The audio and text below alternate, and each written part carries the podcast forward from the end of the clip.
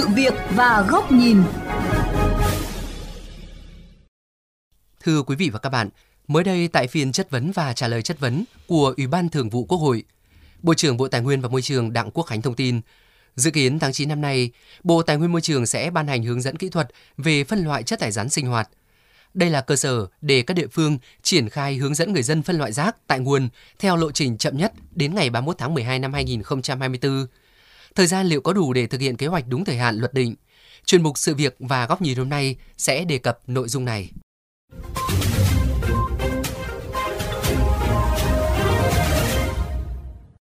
Bà Nguyễn Thị Hương sống tại quận Tây Hồ, Hà Nội kể rằng đoàn thanh niên trong xóm cũng đã tới khảo sát việc phân loại rác tại các hộ gia đình nhưng vẫn chưa có thông báo mới.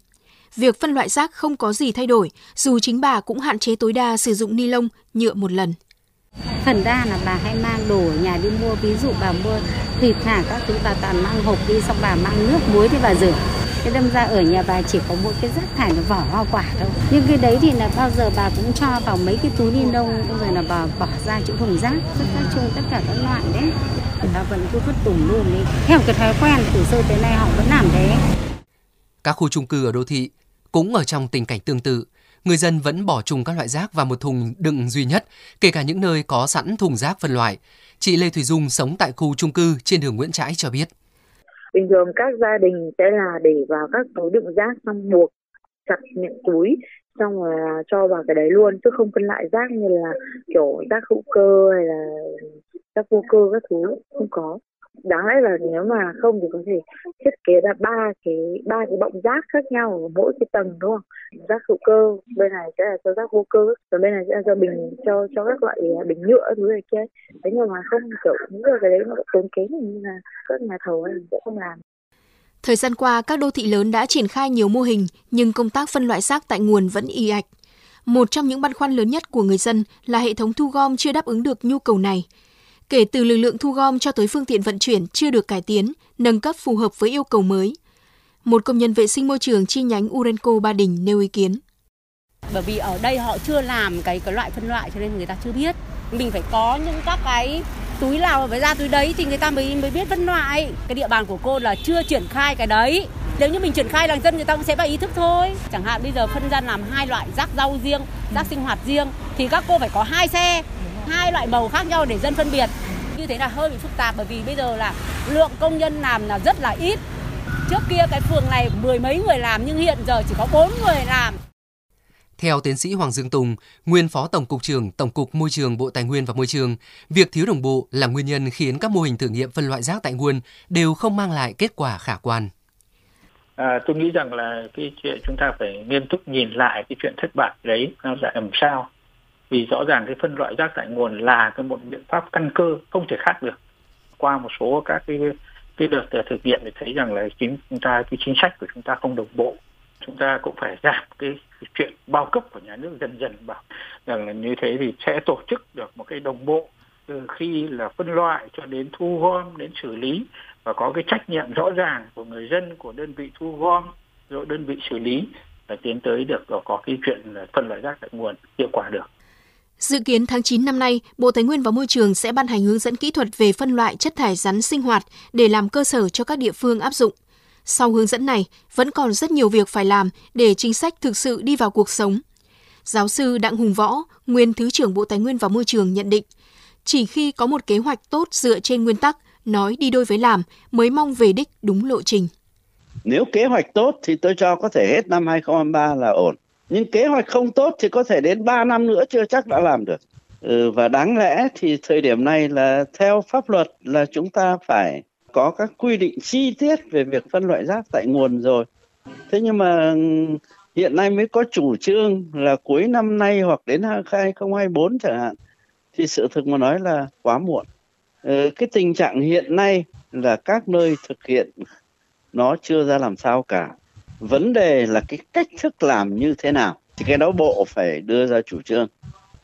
Các chuyên gia đều cho rằng để các địa phương thực hiện phân loại rác thải tại nguồn ở các hộ gia đình cần thời gian không phải tính bằng tháng mà phải tính bằng năm.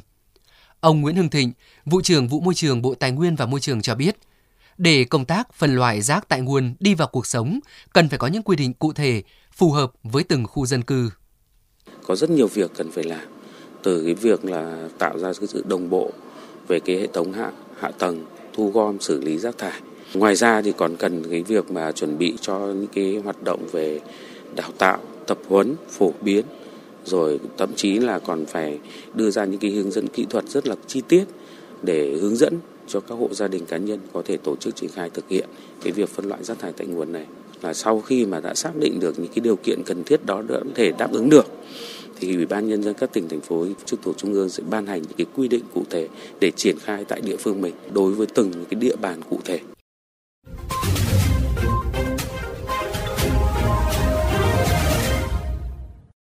Thưa quý vị và các bạn, nhiều địa phương loay hoay cả thập kỷ với các mô hình thí điểm phân loại rác thải tại nguồn, nhưng tới nay đều chưa thu được trái ngọt. Luật bảo vệ môi trường năm 2020 đã đưa ra những quy định mang tính đột phá, đề ra lộ trình cụ thể mang tới nhiều hơn những kỳ vọng. Nhưng để hoàn thành mục tiêu phân loại rác tại nguồn từ năm 2025, thiếu đồng bộ, khó thành công. Đây cũng là nhan đề bài bình luận có trong phần tiếp theo của chương trình. Hơn 10 năm trước, dự án phân loại rác thải tại nguồn mô hình 3R được triển khai thí điểm tại 4 quận của Hà Nội bằng nguồn tài trợ của chính phủ Nhật Bản – trong thời gian ngắn đã phải tạm dừng vì lý do vận hành thiếu đồng bộ. Mô hình này là khởi đầu của rất nhiều mô hình phân loại rác thải tại nguồn sau đó với chung một kết quả là thất bại. Luật bảo vệ môi trường năm 2020 ra đời được kỳ vọng giải quyết khó khăn khi ban hành những quy định thúc đẩy phân loại rác thải tại nguồn, định hướng cách thức quản lý, ứng xử với chất thải, góp phần thúc đẩy kinh tế tuần hoàn ở Việt Nam. Nhưng từ thời điểm luật có hiệu lực, sự vận hành đồng bộ, như kỳ vọng vẫn chưa xuất hiện để giải quyết bài toán phân loại rác thải. Và nếu không làm tốt công tác chuẩn bị, cho dù thời gian có kéo dài thêm so với hạn định, cũng rất khó đưa chính sách vào cuộc sống. Tới đây, Bộ Tài nguyên và Môi trường sẽ ban hành hướng dẫn kỹ thuật phân loại rác thải rắn sinh hoạt. Đây được coi như là quy chuẩn thống nhất, trở thành kim chỉ nam cho các địa phương hướng dẫn cho người dân phân loại rác tại nguồn. Hầu hết các tỉnh thành phố đang rất thận trọng trong công tác chuẩn bị, từ lập kế hoạch, xây dựng đề án và hướng dẫn cụ thể để chờ đợi quy chuẩn từ Bộ. Muốn chu trình này vận hành, hướng dẫn kỹ thuật không thể ban hành chậm trễ hơn. Theo quy định, việc phân loại rác thải sinh hoạt tại nguồn được thực hiện muộn nhất tới ngày 31 tháng 12 năm 2024. Điều kiện cần là một quy chuẩn vận hành, còn điều kiện đủ là quy trình phân loại, thu gom, xử lý rác thải cũng phải được thực hiện đồng bộ. Có như vậy, rác thải mới đi đúng vòng tuần hoàn, mang lại lợi ích. Ở giai đoạn phân loại, nhà nước không còn bao cấp mà người dân phải tự chi trả tiền xử lý rác thải. Kinh nghiệm có thể học tập từ mô hình thành công của thành phố Hino thuộc Tokyo, Nhật Bản. Nơi này đã chuyển đổi từ hệ thống thu gom bằng thùng cố định sang thu gom bằng túi trong giờ quy định, kết hợp thu phí vệ sinh trong giá bán túi đựng rác. Các loại túi có kích cỡ và dành cho từng loại rác có giá tiền khác nhau, đó là cơ chế khuyến khích người dân thực hiện giảm thiểu lượng rác phát sinh và phân loại rác tại nguồn để tiết kiệm tiền cho mình.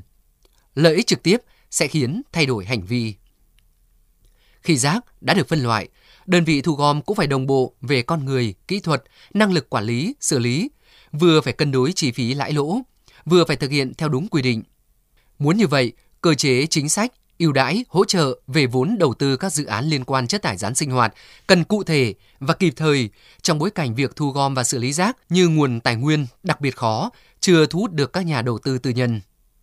Thời gian chỉ còn hơn một năm để triển khai rất nhiều công việc. Và đúng như các chuyên gia nhận định, thành hay bại phụ thuộc vào một kế hoạch tốt theo nguyên tắc nói đi đôi với làm. Dù vậy, qua kinh nghiệm nhiều nước trên thế giới cho thấy, phải mất vài năm cho tới cả chục năm cho quá trình này. Sự chuẩn bị chu đáo, vận hành đồng bộ mới là lời giải đúng cho bài toán phân loại rác thải tại nguồn loay hoay nhiều năm qua. Thưa quý vị và các bạn, chuyên mục sự việc và góc nhìn với chủ đề Phân loại rác tại nguồn từ 2025 kịp không do phóng viên Hà Kiều thực hiện Quý vị và các bạn có thể xem lại nội dung này trên vovgiao thông.vn, nghe qua ứng dụng Spotify, Apple Podcast trên iOS hoặc Google Podcast trên hệ điều hành Android. Cảm ơn quý thính giả đã quan tâm theo dõi.